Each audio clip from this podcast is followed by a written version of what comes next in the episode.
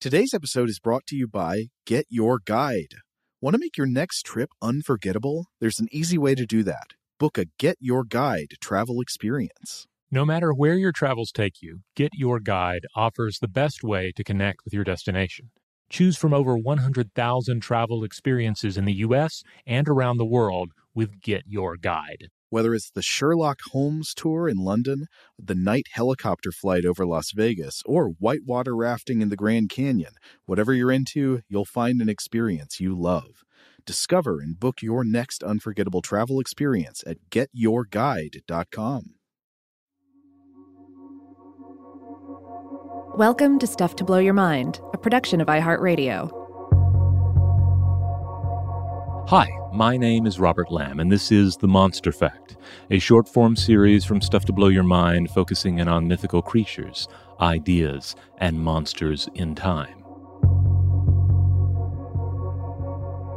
This week, I'd like to dip back into the Star Wars universe to discuss the beloved, blue, Ortolan keyboardist, known as Max Rebo. Anyone familiar with the Tatooine music scene during the late Imperial period would recognize this maestro of the Red Ball Jet organ. Max Rebo and the Max Rebo Band played for some of the most powerful underworld figures of the day, including Jabba the Hutt, and later the New Republic-era daimyo of Mos Espa, Boba Fett. Now, I intended to mostly focus on Max Rebo's fingers in this episode, but in reading up on this species in the Star Wars Alien Archive, that's an excellent two thousand nine illustrated book that I highly recommend, uh, my entire world was rocked by a startling revelation. Max Rebo wasn't playing with his fingers, he was playing with his toes.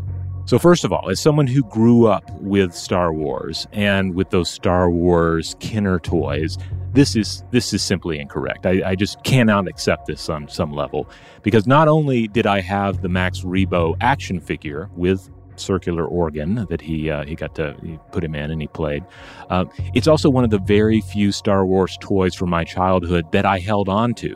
It's currently in my son's bedroom. And when you pull Max Rebo out of his Red Ball Jet organ, he has legs. He has a pair of stocky legs uh, with toes very much like his, what I took to be fingers, and he's wearing some sort of a loincloth that um, I always found interesting. It's the same color as his body, uh, so they didn't bother to paint that.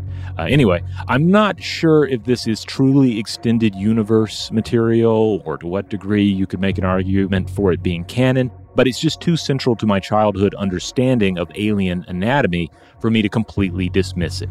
Max Rebo may be a blubbery, snooted, flipper-eared blue alien from the planet Orto, but he is clearly a four-limbed biped, right? I mean, that's just how we were raised. But not so, according to the Alien Archive, Um, authored by Natalie Club and Katrina Palant, uh, and also not according to behind-the-scenes details from Return of the Jedi, uh, the first film in which we get to see Max Rebo and his amazing band. Uh, this is discussed by Pablo Hidalgo in the twenty thirteen Star Wars dot com post, Star Wars Mysteries, Getting to the Bottom of Max Rebo. The evidence is just irrefutable, I, I hate to admit. As, as Hidalgo shares in this post, when one looks at the original art by production designer Norman Reynolds, as well as the actual creature work by the legendary Phil Tippett, Max clearly only has two limbs, and they translate more as legs than arms when you see the full creature. Uh, maybe, as Hidalgo explores, those ears are actually flippers and would constitute a second set of limbs. Uh, but I don't know. You, you really need to check out the images in this post. Uh, there are also additional sketches depicting what the real Max Rebo would look like standing on these two legs that he uses to play the keyboard. Um, and I found this interesting, too, because it brings to mind the flightless moa, uh, the extinct flightless moa from our own world, uh, an actual example of a two-limbed organism having gradually lost, in this case, its wings, to evolution. So, to say the least, depictions of Ortolan anatomy are inconsistent. Uh, maybe we're ultimately looking at two different species here, even. I mean, it's I'm assuming uh, the, the the planet is, is fairly large. It's you know, there's enough room for two different variations on the, the same form. Uh, I hold out hope for that interpretation, as I can't bring myself to throw this Max Rebo action figure out, or at least throw it out of the canon uh, in my mind. Either way, uh, the digits Max uses to play his synth are thick and blunt, ending in apertures that his species apparently uses to consume food. Uh, after all, uh, they don't seem to have a mouth on their, their snoot or snout.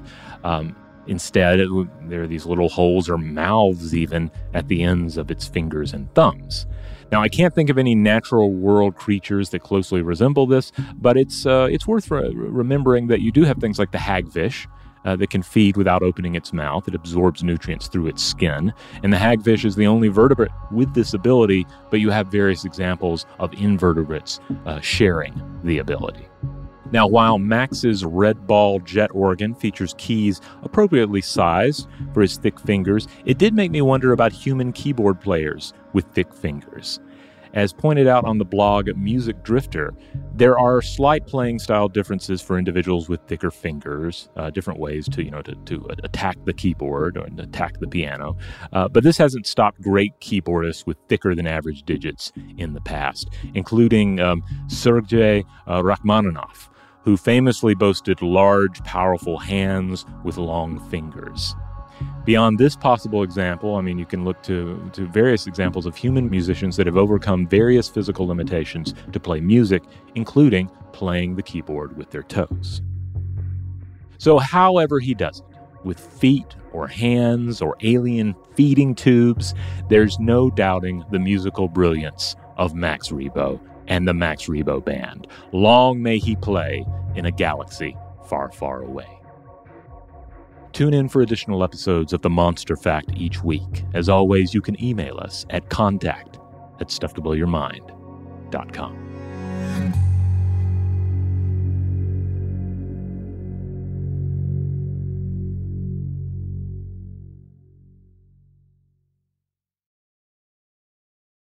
Stuff to Blow Your Mind is a production of iHeartRadio. For more podcasts from iHeartRadio, visit the iHeartRadio app, Apple Podcasts, or wherever you listen to your favorite shows. Infiniti presents a new chapter in luxury, the premiere of the all-new twenty twenty-five Infiniti Q X eighty, live March twentieth from the Edge at Hudson Yards in New York City, featuring a performance by John Batiste. The all-new twenty twenty-five Infiniti Q X eighty is an S U V designed to help every passenger feel just right. Be the first to see it March twentieth at seven p.m. Eastern, only on iHeartRadio's YouTube channel. Save the date at new dash Q X eighty dot com. Don't miss it. twenty twenty-five Q X eighty coming this summer.